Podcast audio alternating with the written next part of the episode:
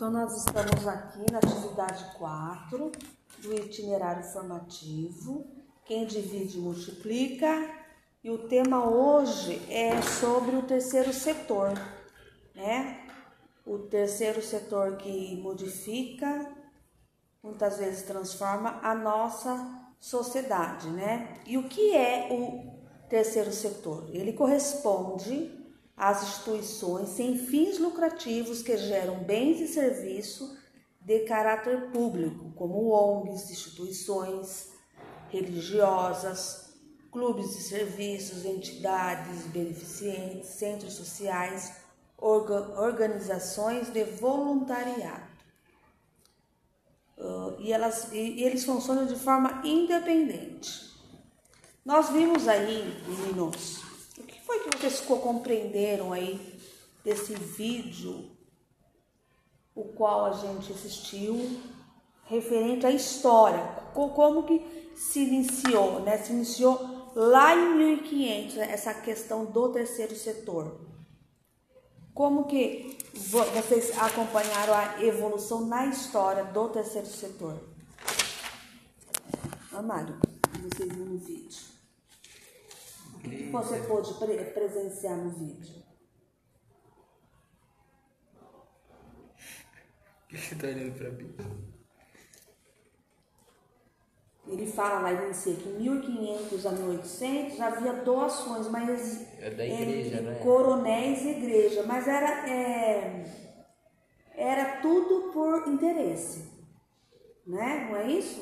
Yeah. Aí a gente parte para 1822 a 1930, onde ninguém engajava nas questões sociais. Uh, nesse meio surgem aí associações abolici, a, das questões né, do, do, dos escravos, da abolição da escravatura. E em que momento da história né, surge então o momento de greve o quê? Em 1930, 1945. 45.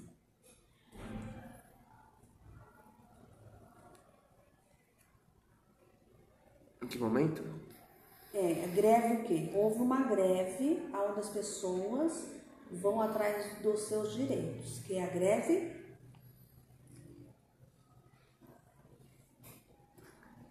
Deu branco. É a greve geral, lembra?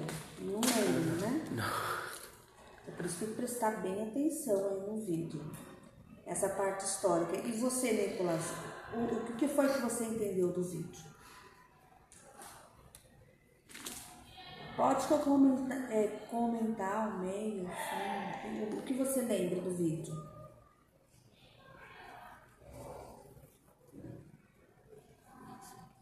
Hum?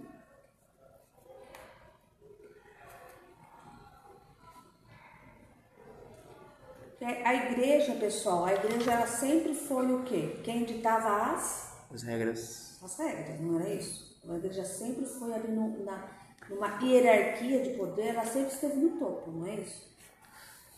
Sim ou não? Sim, sim. Depois ela, de, ela, ela sai de cena para que realmente ela, ela sai de cena porque ela, ela passa a não, não deter mais esse poder. Não é isso? O, o que, que vocês lembram da, da história? Lembro que tem a industrialização. Hum. Depois disso, a igreja parece que perdeu um pouco do poder, porque começou a receber mais investimento as indústrias em vez da igreja. Sim, porque as igrejas eram consideradas senhoras feudais, né? Elas ganhavam muitas terras, as pessoas que tinham muito dinheiro. Em que momento então surge as ONGs e partidos políticos? Em que momento? Acho que é depois que começa a vir bastante pessoa para cá em busca de emprego. Que aí... Em 1972, né, que surgem as ONGs e partidos. E, e, e, e no momento da ditadura militar, como é que eram as pessoas? Como, como que era o poder nessa época? O poder de quem? Você fala de poder da, da população ou... o poder de, de, de quem tinha poder e como que a, a população era tratada. Quem tinha o poder era o, o exer... os, militares. Os militares. E a população não tinha direito de nada, De né? nada.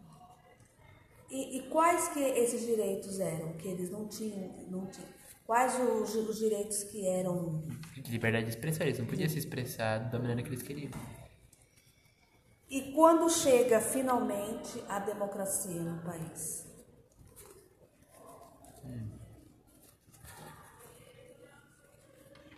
Quando que, que foi assinada a Constituição Federal, que realmente essas pessoas começam a ter o direito de ir e vir?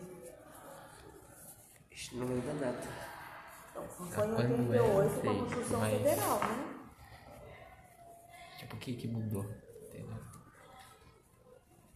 Mudou que eu acho que eles conseguiram, tipo... Mudou tudo, né, pessoal? É, porque agora eles conseguiam ter os direitos que eles tinham que ter, que eles não tinham, tipo... Mas aí, olha só, é, esse terceiro setor ele surge com grande velocidade. Ele surge porque, né? Existe hoje, é, vamos pensar hoje. Esse terceiro setor surge, pessoal, por causa da falta do quê? De emprego, de, de acesso ao mínimo, não é isso? É, desigualdade. desigualdade, as pessoas elas, elas não têm acesso a muita coisa. Então, esse terceiro setor, né, como, como eu disse para vocês, são, as- são as instituições sem fins lucrativos que entram dentro da sociedade de forma independente para mudar qual cenário? Então, será que eu queria perguntar, tipo, tem a ver também com, tipo, política, tipo, aquelas ONG que tava tendo, quando tava tendo as queimadas da Amazônia, entra nisso daí também?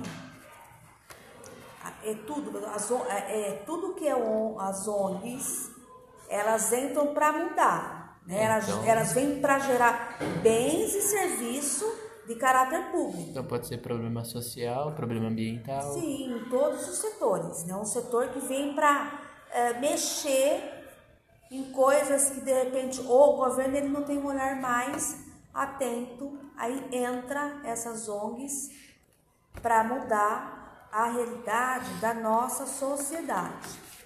Ali. Ah, tem algumas perguntas ali. Né? O terceiro setor é o meio para diminuir números nas questões sociais. E quais que são esses números, ô, Mário? Quais que são esses números? Se ele surge para diminuir o Desemprego. É o desemprego, fome. Fome. Ah, tem desemprego, tem a fome.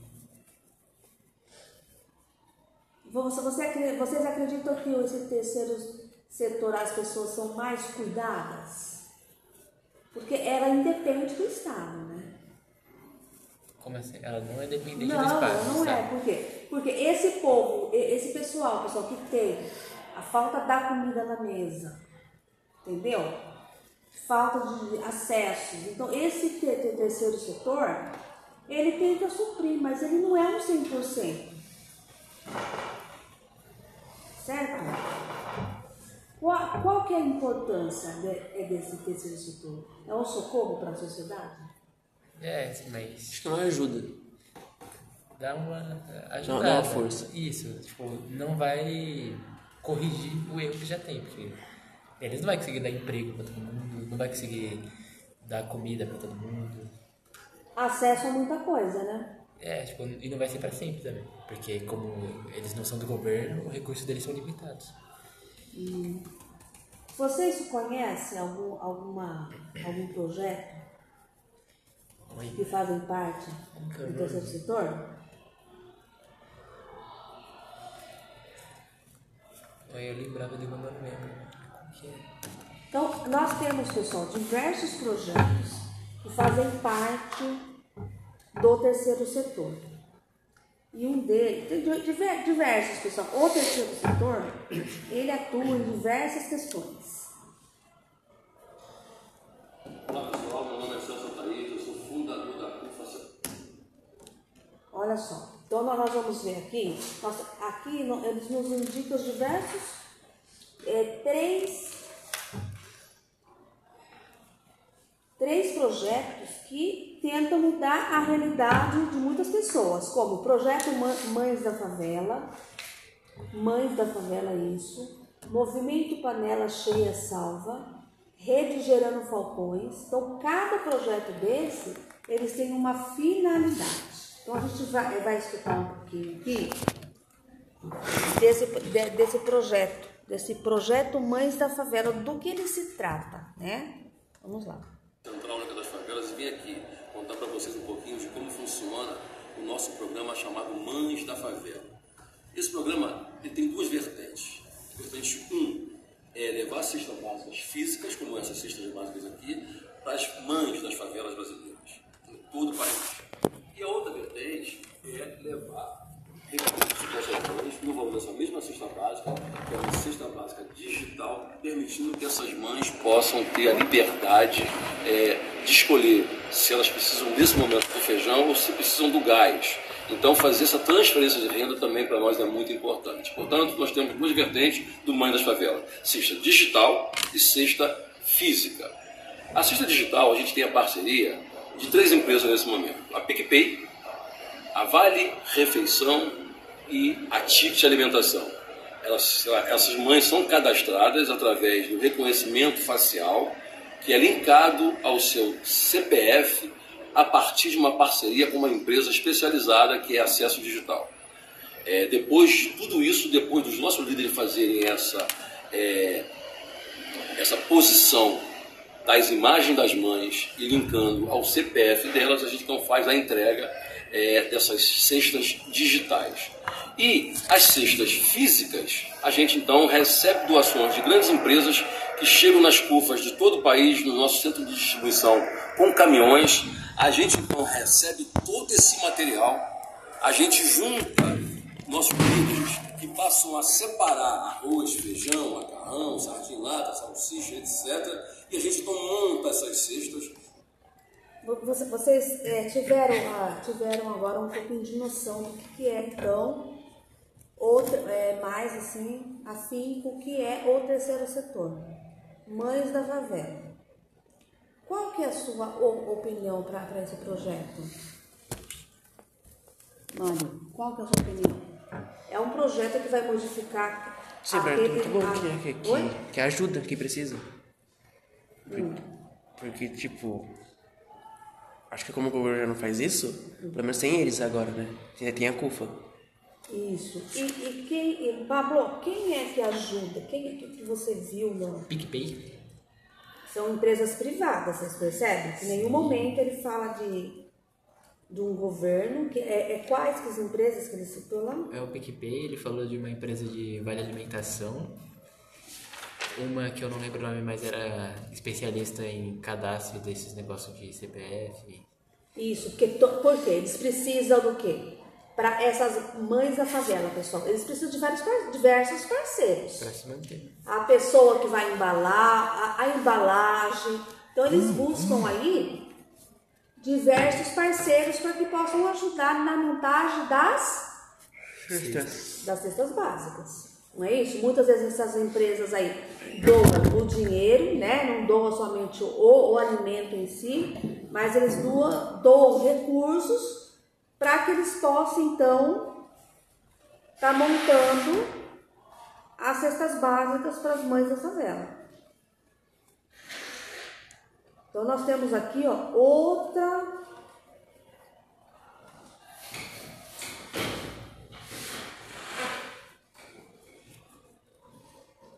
outra outro projeto que chama Fome Mata, que é panela cheia Movimento Panela Cheia Salva. Deixa eu colocar aqui.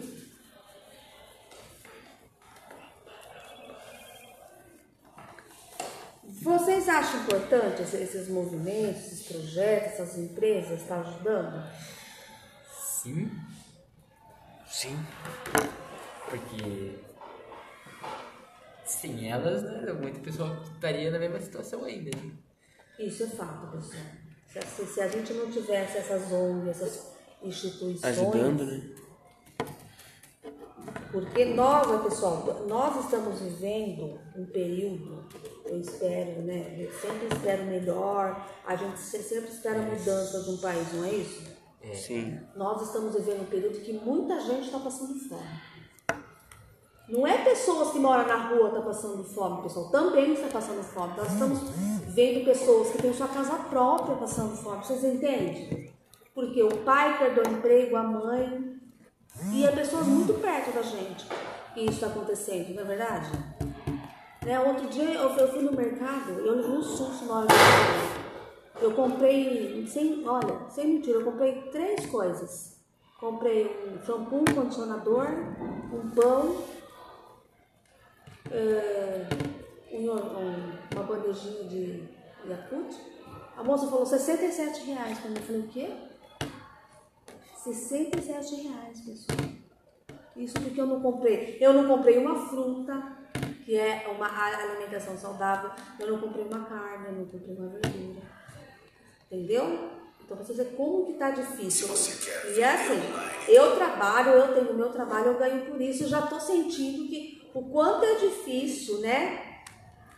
Você ir no mercado, mesmo tendo dinheiro, vocês percebem? Imagina essas pessoas que não têm emprego, né? Que, tem- que ainda bem que existem essas instituições, essas ONGs, para atender esse pessoal que realmente não tem de onde tirar o seu sustento. Ó, nós vamos ver aqui um vídeo sobre um projeto Movimento Panela Preta. Desculpa, Movimento Panela Cheia Salva.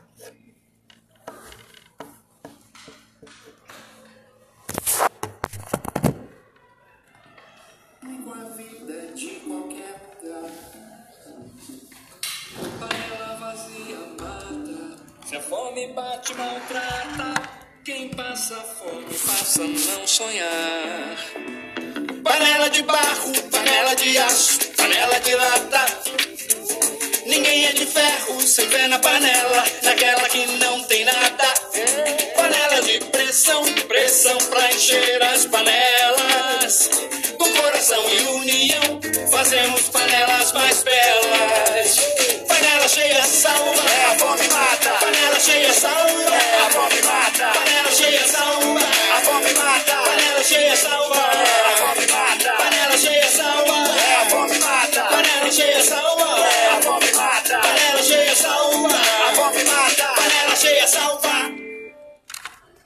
Pergunta é: panela cheia salva? Salva. De que forma panela cheia salva? Não, salva da fome, né, senhora? Porque u- uma pessoa, quando ela é bem alimentada, bem estruturada, ela tem outros caminhos, não tem? Assim, no, no- no dia, de, dia de vocês, vocês conhecem alguém que não precisa citar nomes, nada. Vocês conhecem alguém que passa necessidade? Que, muitas vezes a pessoa precisa ser ajudada. Sim, aqui na. É...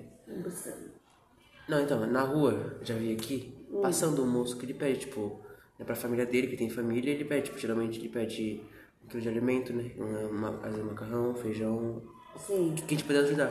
E a gente sempre ajuda, né? Porque, tipo, Sim.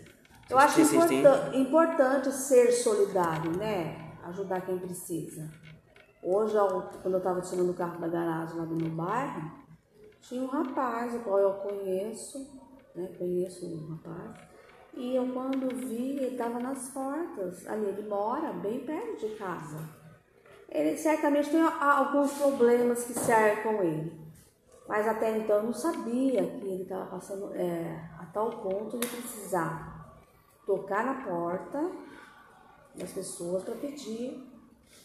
Um, eu não sei, um quilo de alimento. Eu não sei no, no bairro de vocês como que é. Pa- passa muitas pessoas pedindo, batendo palma, co- como é que é? muitas não, mas, tipo, já passou umas, vai, uma, duas, assim, geralmente, aqui, pelo menos no meu. E lá? Você mora aqui perto? Eu moro em Várzea. E lá? Tem, tem muitas Não, pessoas que nunca pedem? apareceu até hoje. Tipo, Verdade. é porque eu morei muito tempo lá, aí eu me mudei pra cá. Depois eu voltei pra lá de novo e, tipo, acho que de todos os anos que eu morei lá, acho que eu morei uns 10 anos lá, acho que só uma vez apareceu e eu tinha 7 anos, eu acho. Entendi. Então nós vamos ver um pedacinho aqui da entrevista do Preto Zé, presidente da CUFA. Ele vai falar um pouco dessa, desse movimento Panela Cheia Salva, tá bom? Vamos ver uns minutinhos só pra gente entender.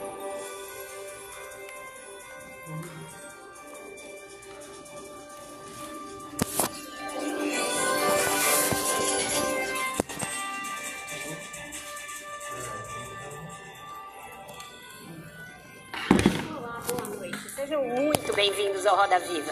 Estamos ao vivo para todo o Brasil pela TV Cultura e emissoras afiliadas e conectados ao mundo pelo UOL, YouTube, Twitter, Facebook e Dailymotion. Nosso entrevistado desta noite é cria da favela das Quadras, em Fortaleza, onde ele nasceu, cresceu, descobriu o hip hop, o ativismo cultural e político e de onde despontou para o mundo. De lavador de carros a líder global da Central Única das Favelas, atuante em todo o Brasil e com representações em 28 países, ele assume amanhã a presidência nacional da entidade pela segunda vez. Ela expandiu a sua atuação durante a pandemia. Personalidade atuante na política e nas redes sociais, ele mistura a crítica dura ao humor, ao apontar contradições na esquerda tradicional. Para debater o lado mais cru do racismo, aquele do dia a dia da quebrada, que ele diz ter entendido na própria pele a partir da descoberta dos racionais MCs, está no centro do Roda Viva o presidente da CUFA, escritor e produtor cultural Preto Zezé. Sabia que dá para economizar muito se você tiver 24 horas de flexibilidade para viajar? Conheça uma nova forma de comprar passagens aéreas. Escolha logo seu destino e a data da viagem. Voos Promo é só na 123 milhas.